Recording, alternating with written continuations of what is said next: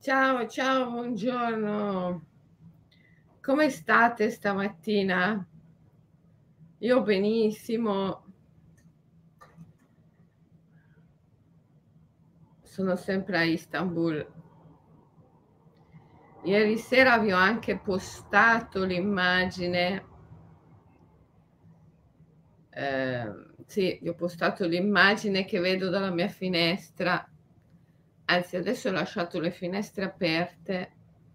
Ci sarà un po' di rumore di sottofondo perché sotto c'è la città. Istanbul, 17 milioni di abitanti, una roba del genere. Tantissimi.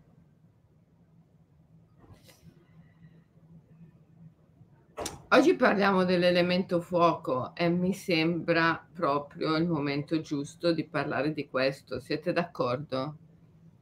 L'elemento fuoco. L'elemento fuoco perché tutto brucia, il mondo brucia, le foreste bruciano, gli animali in fuga, molti muoiono.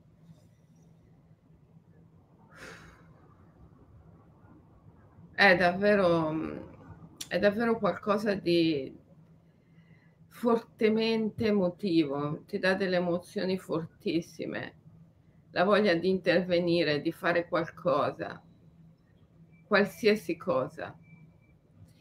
Ieri nella diretta qualcuno di voi ha commentato Karura, l'uccello di fuoco. Non mi ricordo più se è successo nella diretta o nella masterclass, forse nella masterclass Comunque, mi ha dato lo spunto per fare questa diretta di oggi. Karura è l'uccello di fuoco. Se leggete il libro mm, Wabi Sabi, aspetta che lo prendo così chiudo le finestre perché c'è troppo rumore.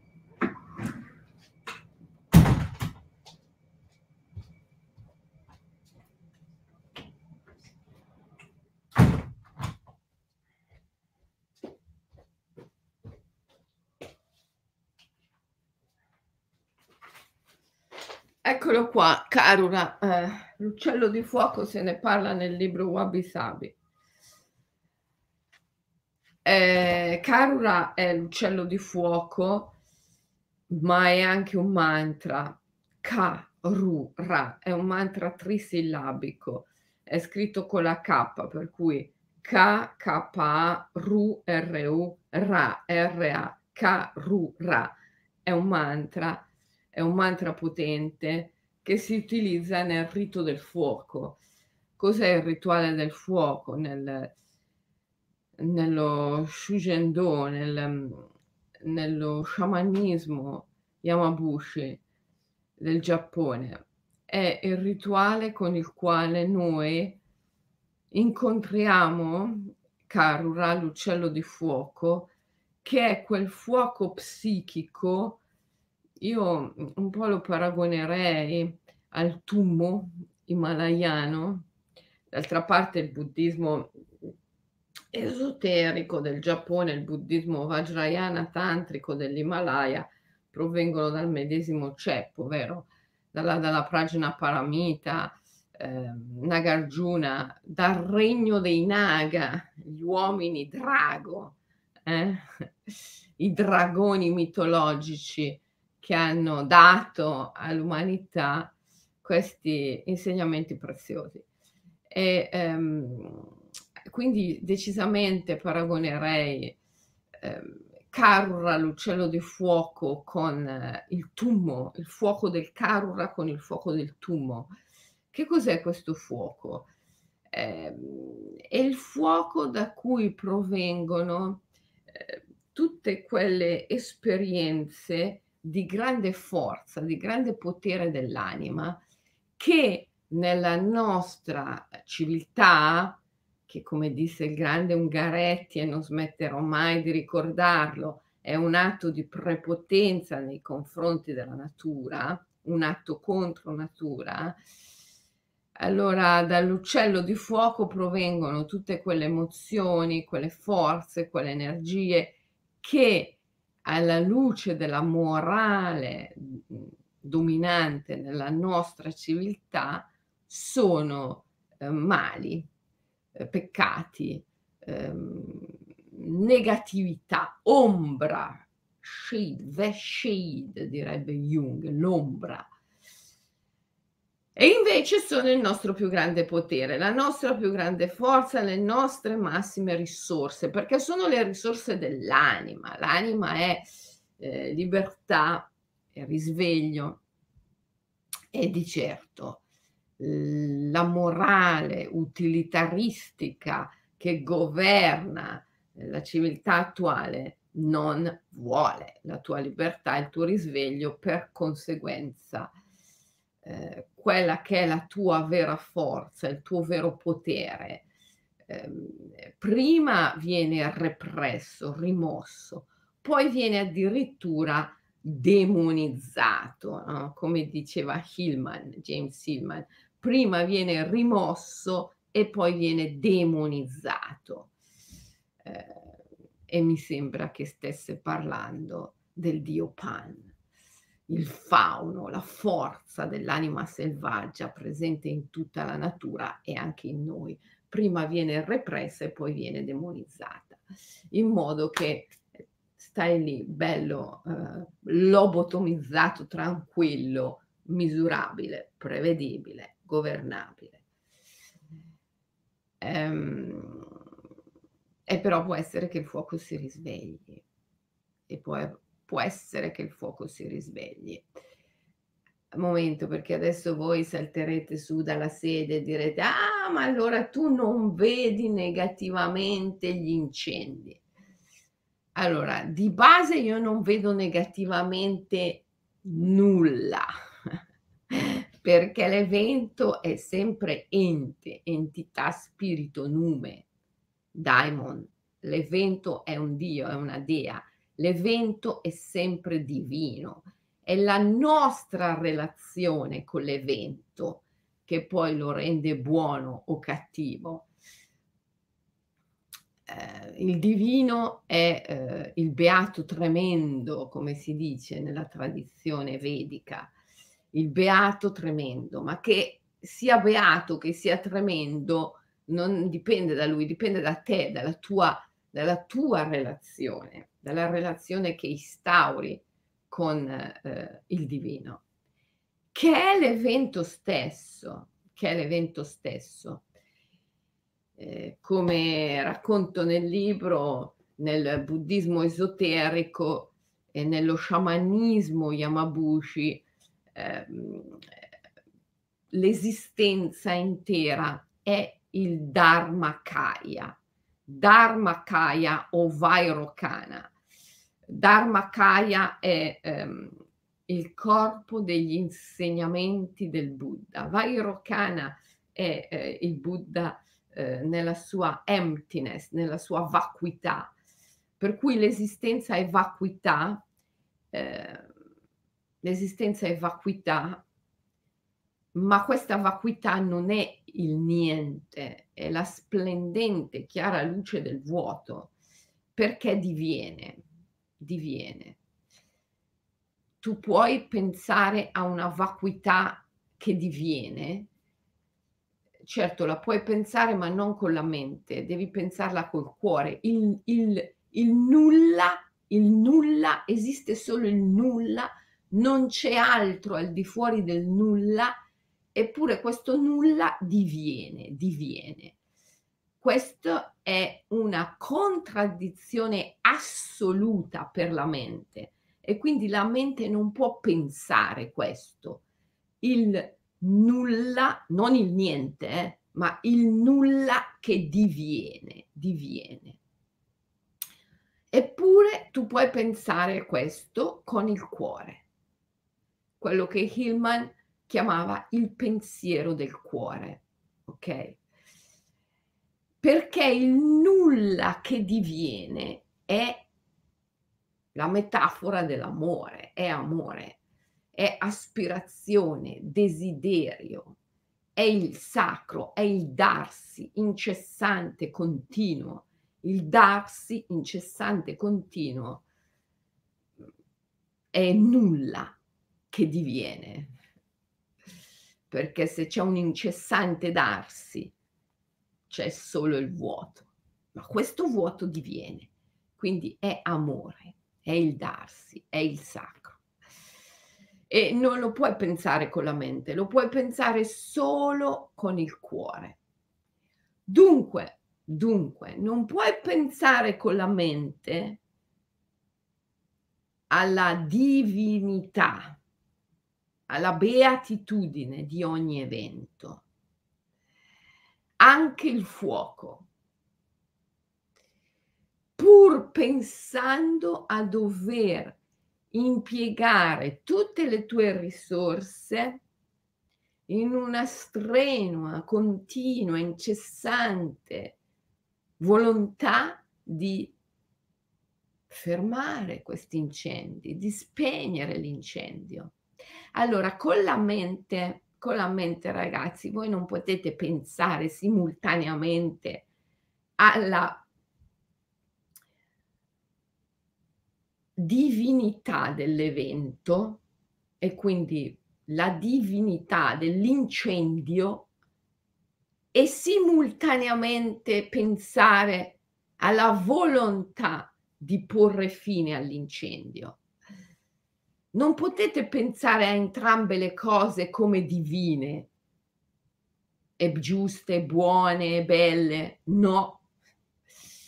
La mente non può pensare in questi termini, perché la mente è uno strumento che serve al controllo, al potere e quindi è fondamentalmente morale, è dualistica, divide, separa il bene dal male. Quindi se una cosa è bene, il suo opposto non può essere altrettanto bene. Se una cosa è bene, il suo opposto deve essere male. Questa è la mente. E la mente dualistica non può pensare in altro modo che questo. Quindi se tu sei prigioniero della mente dualistica, ciao, ti saluto. Abbiamo finito di parlare perché non possiamo andare oltre, non è possibile andare oltre, no.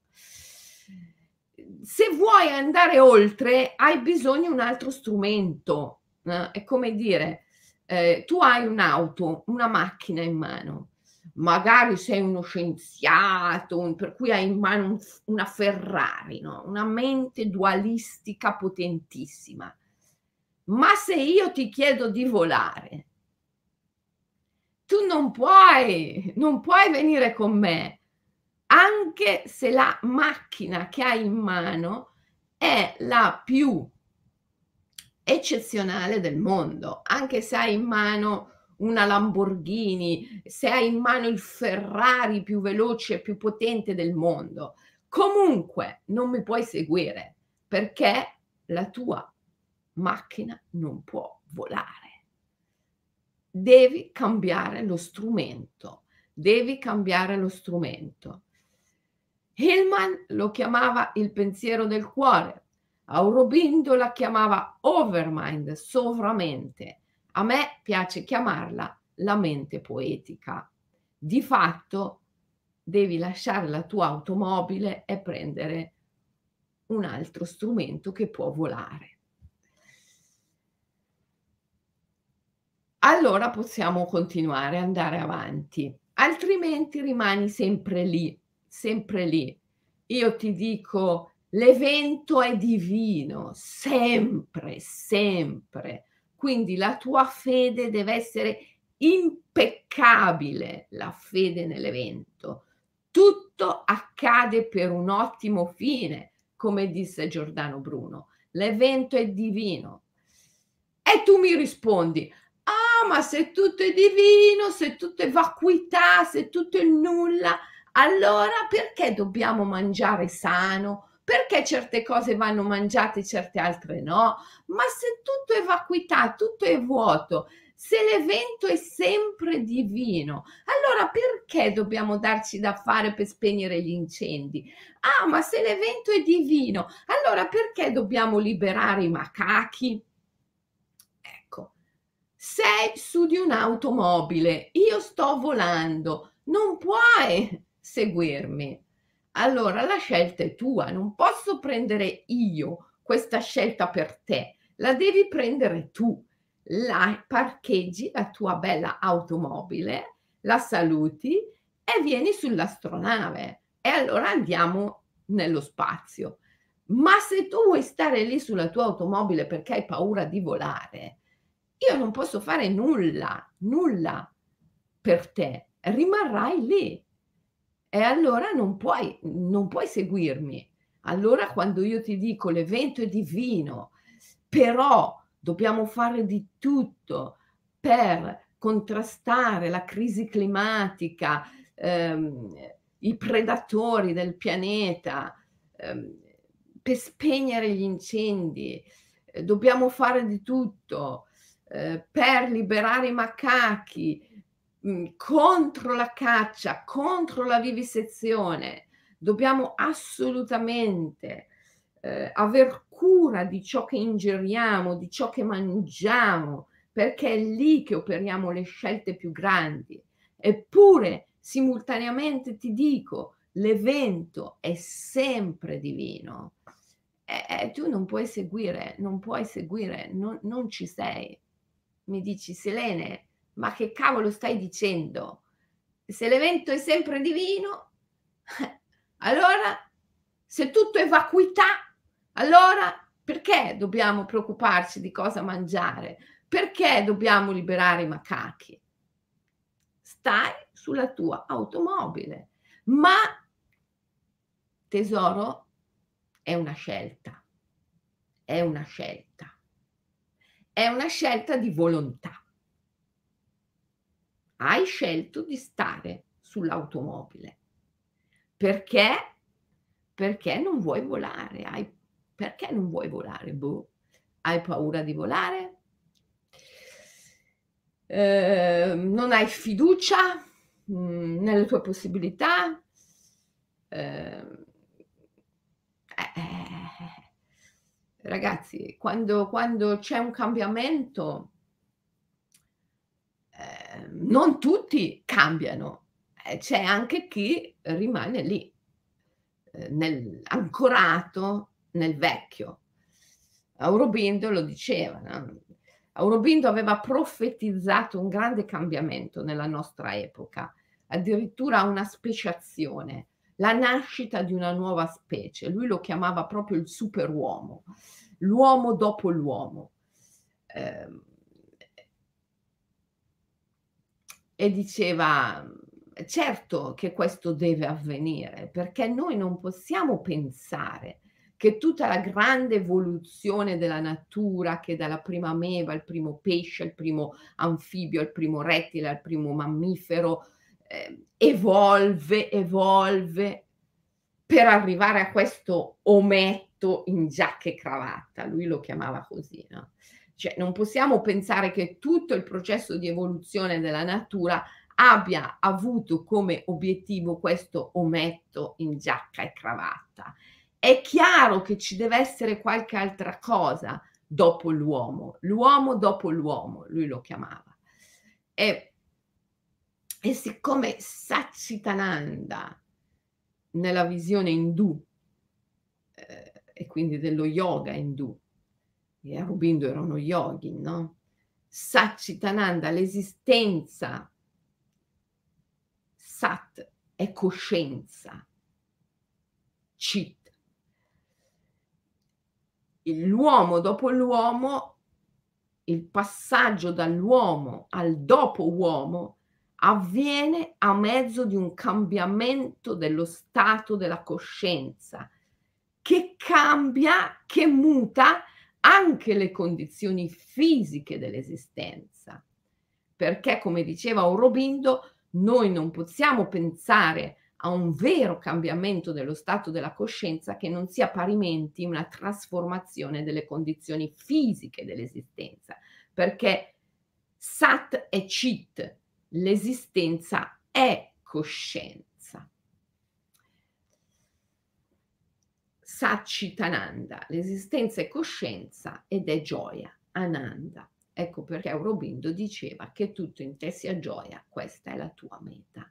E questa è la famosa domanda della Sfinge a cui bisogna rispondere per essere ammessi al gruppo Facebook, il gruppo Facebook Selene Calloni Williams, che io sempre ringrazio e che seguo con molto amore perché veramente ci sono dentro persone straordinarie, siete meravigliosi ragazzi voi del gruppo Facebook e io mh, mhmm, appunto mh, mhmm, ho messo una domanda all'ingresso di questo gruppo, la famosa domanda della Sfinge, che tutto in te sia gioia, questa è la tua meta, sei d'accordo? E lì devi rispondere per entrare nel gruppo. E, ehm, bene, allora... Ehm,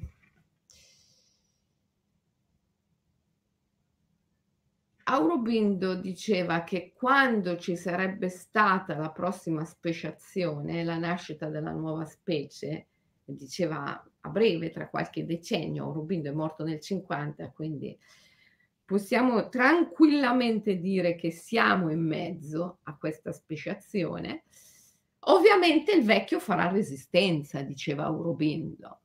Ci saranno sarà un po' come i rettili, no? I rettili di una volta quando hanno visto i primi uccelli mettere le ali e spiccare il volo, che cosa avranno fatto i rettili, gli altri rettili, che non riuscivano, non volevano mettere le ali e spiccare il volo. Eh, saranno stati giù sulla terra a guardare questi che si mettevano a volare, scuotendo la testa, scuotendo la testa, scuotendo la testa. Ecco, quando siamo in una speciazione, questo è ciò che avviene. Il vecchio fa resistenza, guarda il nuovo che si mette le ali, inizia a volare e scuote la testa, scuote la testa. Ma questa cosa dice? Questa è matta. Eh, ma ogni tanto c'è qualcuno no, che fa questi commenti, fatti curare. Cosa stai dicendo? è, è, è, il rettile che scuote la testa. Cosa, cosa, ci puoi fare? Cosa ci puoi fare? Cioè, è una decisione, è una decisione che uno deve prendere. Rimango giù o dico di sì al volo? È una decisione. Il volo è il simbolo del cambiamento dello stato della coscienza tale per cui si esce dalla morale dualistica, che è ciò che oggi governa il mondo, il vecchio mondo, è tutto impregnato, governato dalla morale, dalla morale dualistica, no? Eh, eh, e ognuno deve affermare la propria verità, la propria verità. Eh,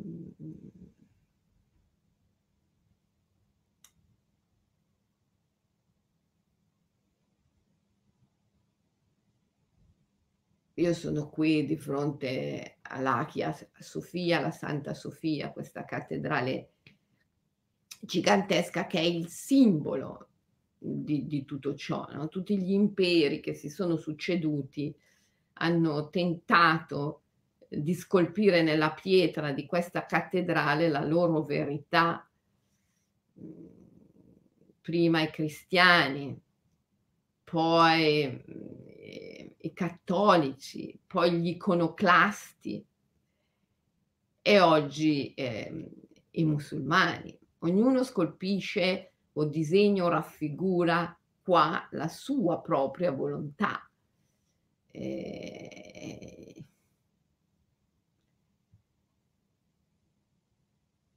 la cattedrale porta, porta i segni di tutto questo.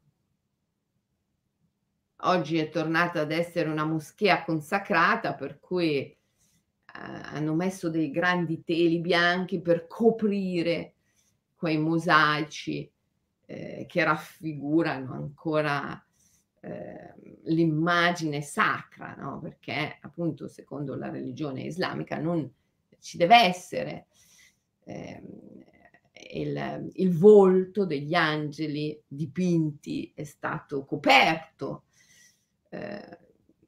eh, forse sono ancora più belli eh, perché vedi questi, queste ali meravigliose senza volto. eh, forse sono ancora più belli, chi lo sa. Però di fatto ognuno vuole imporre, ognuno vuole ehm, far risaltare la propria verità, la propria verità. Ehm, e invece per la mente poetica non c'è una verità. Tutto è vero e nulla è vero simultaneamente, ma bisogna avere una mente veramente poetica, non dualistica, per rimanere in questa condizione del cuore, in cui tutto è vero e nulla è vero simultaneamente, in cui il divino è negli eventi, non è lassù in un cielo lontano e soprattutto non è uno, perché il numero uno non esiste in natura. In natura esiste l'uno solo nella molteplicità e la molteplicità nell'uno. E così il divino è negli eventi, ovunque, in tutti gli eventi che accadono. Tutti gli eventi sono divini. Persino il fuoco che brucia le foreste è divino. L'evento accade sempre per un ottimo fine, come disse Giordano Bruno. E la fede, la fede nell'evento deve sempre essere impeccabile. E pur tuttavia, e tuttavia, io devo avere ferma la mia volontà di agire per un bene supremo, che poi è la bellezza, perché è l'amore, è il darsi, è il sacro. Il bene supremo è la bellezza, la bellezza è la forma sotto cui l'amore si manifesta nel mondo sensibile. Il darsi, il sacro in natura si manifesta come bellezza. La bellezza è il bene supremo e quindi io devo sempre puntare a quello, come fa la natura del resto, perché la natura ha sempre come fine la bellezza, non non il bene dualistico della mente, bene, male, giusto, sbagliato, vero, falso, ma il bene supremo che è che si esprime come bellezza, come sacro, come darsi, offrirsi, come amore in natura, in natura. E quindi, e quindi in natura non esiste il numero uno a sé stante, non esiste l'albero esiste quell'albero, quell'altro albero, quell'albero lì, esiste il platano eh, davanti alla mia finestra, esiste il pino là dove c'è la cattedrale, esiste, ma non esiste l'albero se non nella molteplicità di tutti gli alberi. L'uno è nella molteplicità e la molteplicità è nell'uno in natura. L'uno a sé stante non esiste, ce lo siamo inventati noi e poi ci abbiamo costruito le cattedrali per crederci, eh, perché senza le cattedrali chi ci crede nell'uno? Eh, bisogna costruire le cattedrali per far sì che la gente creda nell'uno, ma l'uno a sé stante non esiste in natura. Questo è un dato di fatto, cioè chiunque può, basta aprire gli occhi, anche quelli semplici che guardano fuori e lo vedi. Quindi hai già capito che quell'uno là che sta lassù in un cielo lontano è una fregatura, non esiste in natura, è una fregatura. Tutto ciò che non esiste in natura è una fregatura. Fa anche rima, è quasi una poesia. Tutto ciò che non esiste in natura è una fregatura. eh. Perché la natura è libertà. Se esci dalla natura è perché c'è sotto la fregatura. Quindi La mente poetica è una mente complessa, come direbbero i filosofi oggigiorno, i filosofi della complessità, perché è una mente che sa concepire eh, l'uno nella molteplicità e la molteplicità nell'uno. E quindi è una mente che non segue il principio moralistico di non contraddizione devo assolutamente darmi da fare, devo agire per ridurre ehm, l'inquinamento ehm, e l'industria, per esempio, della carne è una delle più inquinanti al mondo. Devo darmi da fare per avere un'alimentazione non violenta. Devo darmi da fare per, ehm, per aiutare gli animali che bruciano. Devo sentire forte la compassione nei confronti di questi animali che bruciano. E pur tuttavia l'evento, l'evento è divino, il fuoco. Allora incomincio a capire. Solo se entro in questa visione delle cose, allora incomincio a capire e piano piano incomincio a sentire che ho qualcosa qua dove ci sono le scapole. Mi stanno spuntando le ali. Sto mutando, sto mutando. È la nuova specie che si manifesta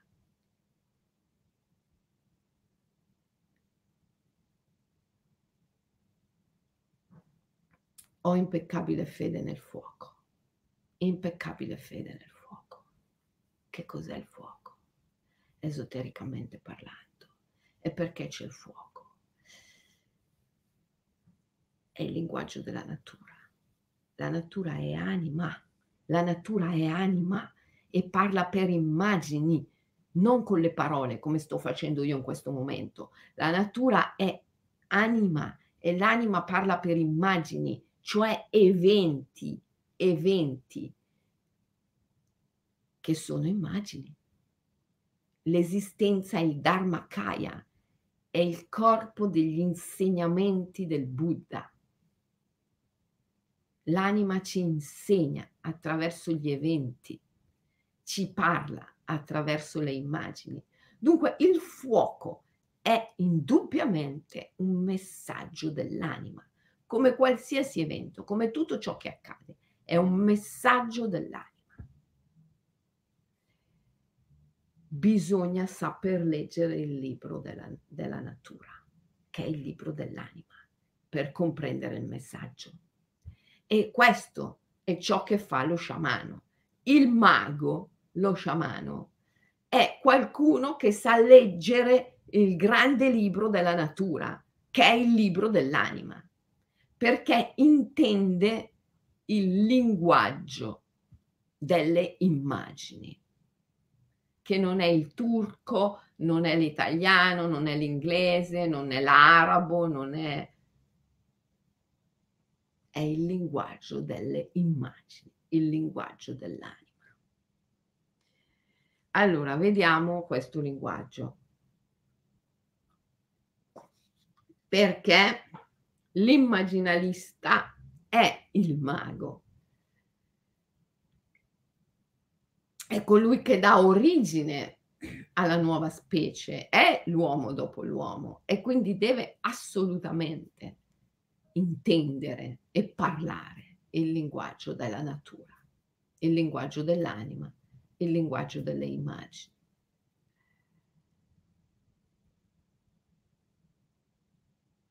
per intendere questo linguaggio, la prima cosa che devi fare è liberarti dalla morale, liberarti dalla morale, liberarti dalla morale utilitaristica, discriminatoria sulla quale si fonda il potere.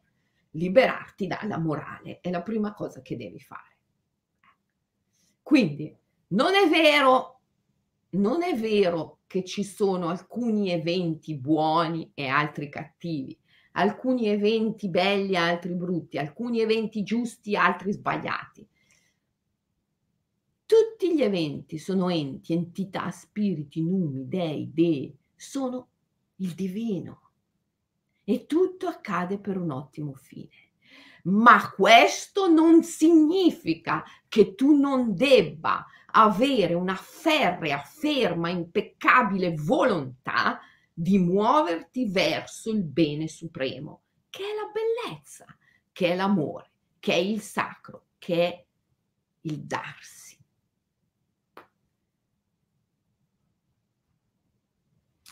E qui sei già oltre il principio della non contraddizione, hai già le ali che stanno spuntando. E così osservi, osservi l'evento, gli eventi più macroscopici, come questo, eh, questo disastro mh, mm, ecologico, questa crisi della biodiversità e della natura mh, mm, nella quale ci troviamo.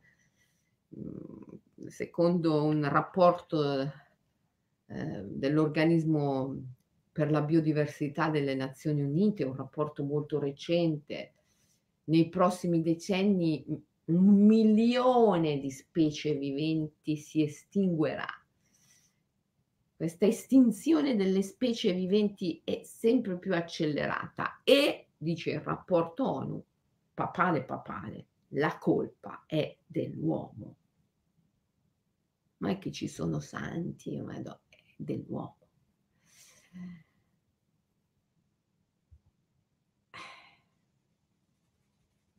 osserva l'evento, liberati dal senso del bene, del male, giusto, sbagliato. Ho capito che tu vorresti partire in quarta, no? dire ah, è sbagliato. Stai buono, osserva l'evento, abbi fede nell'evento, fede nell'evento, fede nell'evento. L'evento ente, entità, spirito, nume, è divino, osserva l'evento, tutto accade per un ottimo fine, fronteggia l'evento la coscienza che fronteggia l'evento, la coscienza capace di, di stare di fronte all'evento, la coscienza che non fugge nel giudizio. Respira l'evento, respira.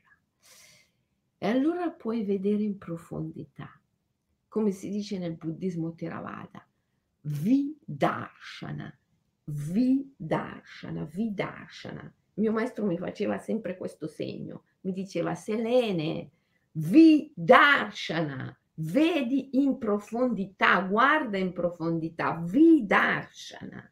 E poi mi diceva vi passana, cioè comprendi in profondità, vi darshana, vedi in profondità, vi passana, comprendi in profondità l'unico modo di vedere in profondità nell'evento è non giudicarlo perché l'evento è nume, è spirito. Se tu lo metti nella gabbia del giudizio mentale, questo si perturba e si copre e quindi tu non puoi più vederlo in profondità e quindi non puoi più conoscere. Conosci solo la tua stessa mente e sei fregato. Quindi la prima cosa è non giudicare l'evento, non metterlo nella gabbia del giudizio mentale, perché non si perturbi e non si veli. Questo è Vidarshana, guardare in profondità, respira l'evento, guardalo in profondità, sentilo su di te, senti tutta l'emozione di quello che sta accadendo, ma senza il senso del bene e del male, ti prego allora incomincia a marciare con tutte queste specie, specie, specie di animali e di vegetali che stanno incamminandosi verso la grande soglia, stanno transitando dal visibile all'invisibile, ok? Stanno marciando, marciando, incamminandosi verso la grande soglia, come disse lo sciamano Yakuti agli scienziati di Cambridge quando andarono dal, dal, dagli Yakuti, no? gli antropologi, per dirgli, per convincere questa tribù, eh, una tribù Yakuta della Siberia, a non fare più la caccia alle renne, perché dissero le renne sono una specie in via di estinzione. E lo sciamano Yakuta fece due occhi grandi come il mondo e disse: Ma come? in via di estinzione le renne. Ma le renne sono infinite, disse lo sciamano. Semplicemente sta, si stanno muovendo, stanno eh, transitando, no? girano come tutte le specie attraverso i mondi, viaggiano attraverso i mondi. Anche i luminari, i luminari antropologi alzarono le mani e dissero va bene, le renne non si possono cacciare, a parte gli sciamani, a parte gli Yakuti, a parte questa tribù che cosa gli puoi dire? Niente. Eh, quindi queste schiere, schiere, schiere di animali, vegetali, specie che si stanno muovendo, ok? Stanno transitando da una parte all'altra della grande soglia, dal visibile all'invisibile. Sono un messaggio dell'anima, perché l'anima, l'ho premesso, parla per immagini, eventi. E che cosa ti dicono? Semplicissimo, l'anima è molto semplice, non è che chissà quale complicazione eh, mentale. L'anima non è mente e quindi non mente. Quello che ti fa vedere è quello che ti vuole dire. Ti vuole dire, mm, Nino,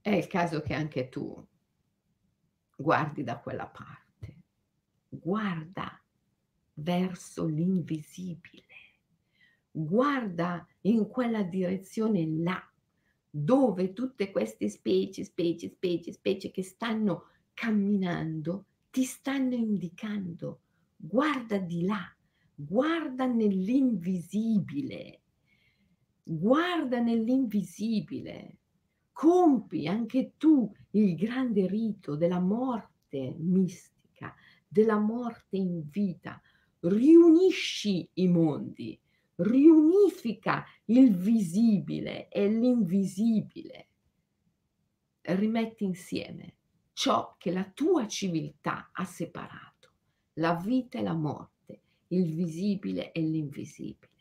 Riunisci i mondi, ricrea il ponte. Lo sciamano tradizionalmente era il ponte, il il, era il ponte ed era il custode del ponte simultaneamente, il ponte tra i mondi.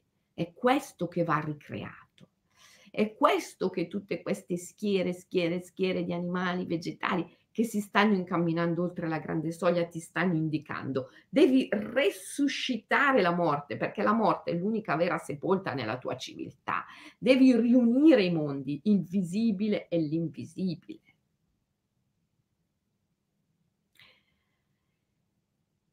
E il fuoco. Che cosa ci sta dicendo il fuoco? Allora, il fuoco è il terzo elemento. Terra è l'elemento base, infatti corrisponde al primo chakra, che ha come yantra il quadrato, il muladhara, l'elemento terra, e corrisponde alla prima espressione no, dell'umanità. Quando l'uomo è primitivo, cacciatore, raccoglitore,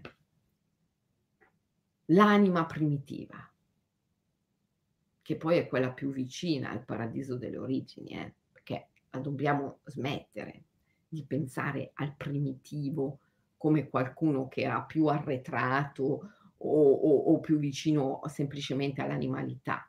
Il primitivo era più vicino al paradiso delle origini, è un'altra cosa. Quindi mh, mm, il primo chakra, l'elemento terra, è la primitività, ok? L'anima selvaggia. Il secondo chakra corrisponde all'elemento acqua, è il bambino, l'animale, ma anche la, la purificazione, l'emozione pura. L'acqua è emozione e memoria anche. memoria e emozione, se metti insieme queste due cose, tu hai la dimensione del secondo chakra. Ed è anche purificazione, perché la catarsi emotiva è ciò che ti permette la purificazione. Questo è l'elemento acqua, il secondo chakra. Il terzo chakra, che è nell'area del plesso solare, il punto su cui concentrarsi per il terzo chakra in genere è l'ombelico. Il terzo chakra rappresenta proprio l'elemento fuoco ed è un, e, e, e incarna, diciamo così, un'altra fase dell'evoluzione, il potere della volontà. La volontà. Il prim- se il primo chakra corrisponde alla primitività, il secondo chakra corrisponde all'emotività e alla sessualità e quindi all'unione, l'unione in famiglie, in clan, in gruppi, in tribù. Il terzo chakra rappresenta il potere della volontà e quindi rappresenta l'espressione della eh, modernità, il mondo attuale. Il mondo attuale è un'espressione fortissima della volontà. Il problema del potere della volontà è che quando raggiunge un apice estremo come nella nostra società attuale, deve assolutamente evolvere al quarto chakra, al quarto livello, che poi rappresenta l'elemento aria ed è il chakra del cuore, l'amore, il livello dell'amore, perché la volontà senza l'amore è un disastro, è un disastro. Esercitare il potere della volontà senza l'amore è un disastro. Quindi quando eh, il potere del terzo chakra, eh, la volontà, si esercita in un modo così forte come nella nostra contemporaneità, la nostra società, che è tutta incentrata, tutta basata sulla volontà, sullo sforzo della volontà, senza l'amore, senza l'amore è un disastro pazzesco, pazzesco. Urge il passo evolutivo successivo. Sherwood diceva, siamo arrivati a livello di evoluzione al terzo livello, al terzo stadio. Terzo chakra, potere della volontà, elemento fuoco, elemento fuoco. Dobbiamo fare il salto evolutivo ulteriore, arrivare all'elemento aria, il quarto chakra, l'amore. La kundalini deve salire fum, al quarto chakra. Questa è la grande sfida dell'umanità attuale. Questo è il grande passaggio evolutivo nel quale siamo immersi, il passaggio dal terzo al quarto chakra. La Kundalini a livello di specie, eh, a livello di specie, deve salire dal terzo al quarto chakra. E l'elemento fuoco, e l'elemento fuoco è l'elemento che serve a questo passaggio. Qualcuno ha detto siamo di fronte a una grandissima, a un grandissimo cambiamento del nostro pianeta che ci ricorda i cambiamenti della preistoria che avvennero attraverso l'elemento acqua, le inondazioni. Oggi il cambiamento epocale avviene attraverso l'elemento fuoco, per forza, perché oggi dobbiamo transitare dal terzo al quarto chakra, mentre allora il transito è stato dal secondo al terzo chakra e giustamente era coinvolto l'elemento acqua, adesso il transito è dal terzo al quarto chakra e giustamente è coinvolto l'elemento fuoco.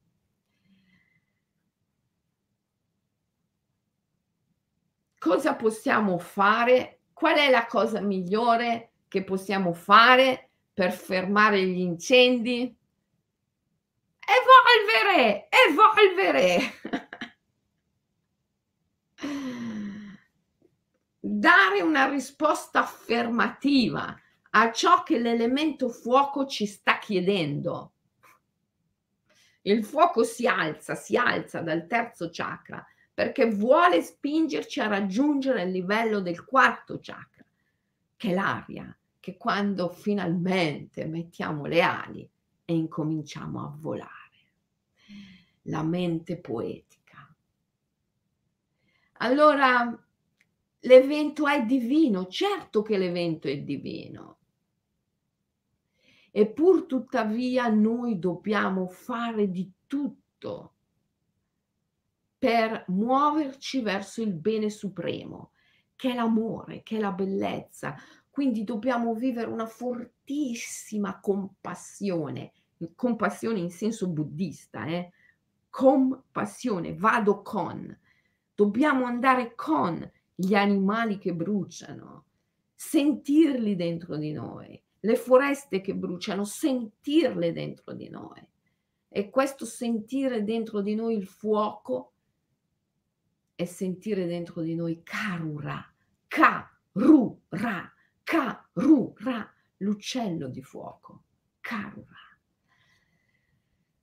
Karura sputa fuoco sempre di più per spingerci al passo evolutivo, per portarci all'elemento aria al quarto chakra, all'amore.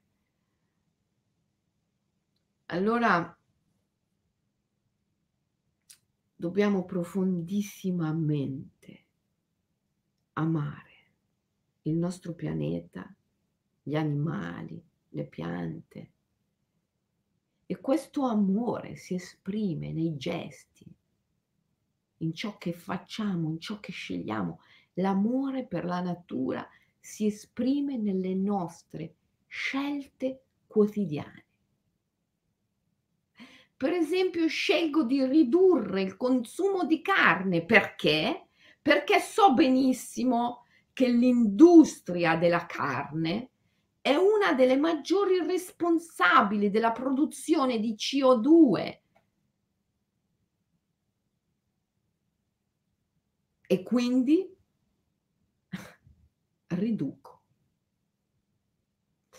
Perché gli animali bruciano, perché ho compassione per gli animali che nascono e spendono tutta la loro vita negli allevamenti intensivi. Perché tutte le volte che vedo un camion pieno di maiali o di mucche che va in autostrada, io mi sento stringere le budella e questo dovrebbe essere proibito, il trasporto degli animali vivi dovrebbe essere proibito, come dovrebbe essere proibita la caccia e gli allevamenti intensivi. Allora scegliere di ridurre drasticamente il consumo della carne, per esempio, è un primo passo per dire di sì all'evoluzione e rispondere affermativamente alla chiamata dell'anima che attraverso il suo linguaggio ci mostra il fuoco. E così ogni giorno, ogni giorno, ogni giorno io posso fare una scelta continua, costante in questa direzione. Per esempio la scelta di non sostenere un'economia che si fonda sul consumo. Non essere più homo consumens, tornare a essere homo sapiens, non consumare più, se non lo stretto necessario, l'indispensabile, ridurre al minimo i consumi,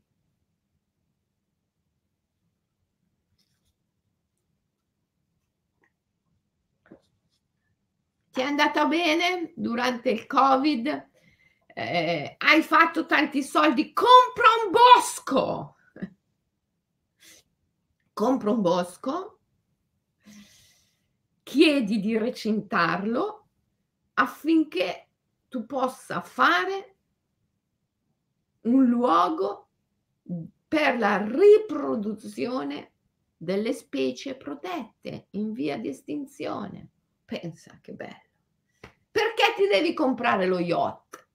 Comprati un bosco e fanne un luogo di protezione delle specie animali.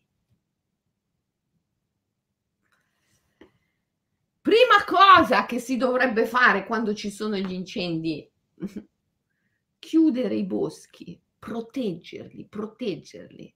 È la prima cosa che ho visto fare sull'isola dove ero eh, fino a tre giorni fa. Eh, immediatamente i pompieri hanno chiuso i boschi, proprio fisicamente, no? Hanno messo una, un, un nastro adesivo tutto in giro, chiuso i boschi. Basta, l'umano non può entrare, l'umano non può entrare qua dentro. C'è il rischio di incendio, c'è siccità, c'è il rischio di incendio. Proteggere, proteggere, proteggere, proteggere, proteggere, pur sapendo della tua totale impotenza, pur sapendo che l'evento è sempre divino, pur sapendo che tutto accade per un ottimo fine, pur essendo totalmente, completamente cosciente della tua impotenza, darti da fare fino all'ultimo respiro, fino all'ultimo granello di energia, per quello che tu senti palpitare nel tuo cuore, non nella tua mente. E percepisci essere il bene supremo, la bellezza qualcosa che la mente non può comprendere, solo il cuore può concepire, la bellezza, l'amore, il sacro, il darsi, l'offrirsi. Ecco, allora io credo che Karura, Karura, l'uccello di fuoco, ci stia chiamando, ci stia chiamando all'azione, a prendere una ferma posizione nei fatti con le nostre scelte quotidiane, con le nostre azioni quotidiane, noi possiamo davvero operare una grande, grande differenza. Vai a firmare, a mettere la tua firma per il referendum contro la caccia. Quella firma lì ha un'importanza enorme, grandiosa. Fai la tua parte, come il nostro mitico meraviglioso Corrado che protesta contro gli esperimenti sui macachi. Fai la tua parte, dai il tuo contributo, riduci il consumo della carne, non comprare la seta prodotta uccidendo i bachi, scegli magari la seta bureta che si produce senza bisogno di uccidere i bachi, sarà meno brillante, ma che te ne frega? non comprare in quei eh, negozi, eh, quelle catene gigantesche dove sai già che lì c'è lo sfruttamento della natura, lo sfruttamento umano. Um, hai eh, la tua maglietta di cotone, è bellissima, quante ce n'hai bisogno? Due, tre, la quarta è, è già chiuso lì, no? Te le cambi te le lavi con il sapone naturale nel lavandino. Io le lavanderie, no, cioè non, non ci vado, eh, me, me, le lavo nel mio lavandino col sapone naturale, però eh, ci sono anche lavanderie ecologiche e quindi voglio dire, sicuramente non, io voglio sostenere la persona che ha l'attività artigianale, che con il suo negozio, sue, le sue scelte fa, eh, dà il suo contributo al cambiamento.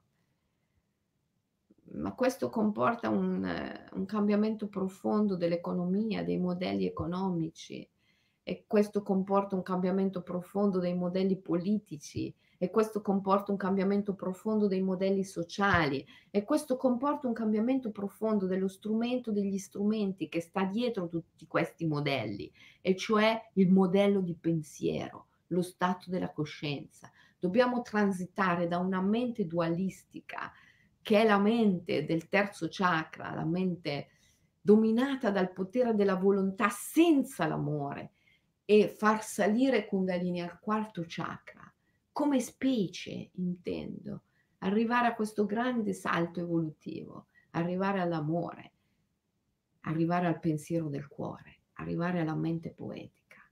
È, questo è ciò che ci dicono gli incendi, questo è ciò che ci dice la compromissione della biodiversità, perché la natura parla per immagini e quindi pur rimanendo nella fede impeccabile nell'evento, nell'impeccabile fede, nella divinità dell'evento. Tuttavia noi dobbiamo agire.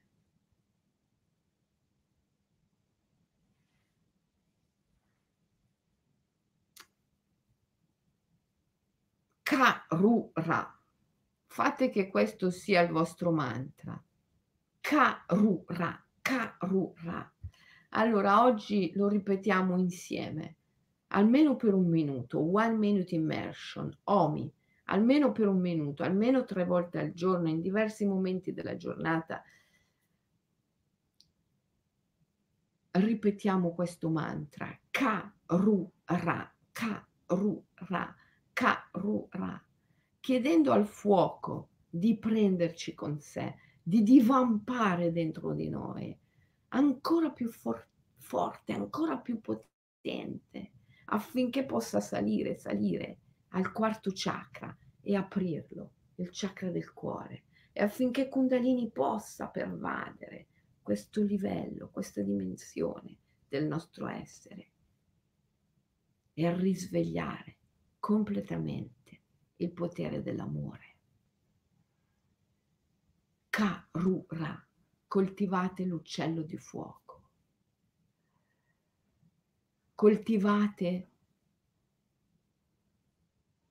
tutte quelle emozioni, sensazioni, doti, poteri, qualità dell'anima che la mente dualistica considera ombra, oscurità, negatività. Coltivare Karura, l'uccello di fuoco, come ben spiego nel libro Wabi Sabi, vuol dire coltivare la dolce tristezza, la nostalgia, l'impotenza, l'imperfezione, la mancanza. Tutte queste emozioni, la fragilità che la mente dualistica considera negative. Coltivate, coltivate, respirate e pronunciate il mantra Karura, Karura, Karura, state prima nel fumo e poi nel fuoco della dolce tristezza, della nostalgia, dell'imperfezione, della fragilità, della mancanza. E lasciate che questo fuoco divampi, divampi, divampi. Permettetevi di bruciare in questo fuoco, come bruciano le foreste. Allora il passo evolutivo si compirà. È un transito è una speciazione. Il vecchio deve bruciare affinché il nuovo possa sorgere dalle sue ceneri. In questo grande passaggio due sole cose sono possibili, come ci disse il grande Eurobendo. Uno è fare resistenza e quindi poi si viene travolti. L'altro è comprendere, abbracciare includere e mutare, evolvere. Pratichiamo insieme Karura, l'uccello di fuoco, coltivando il nostro fuoco del tummo, la nostra ombra, il nostro fuoco psichico. E ci vediamo domani, sempre alle 7. Ciao, a domani.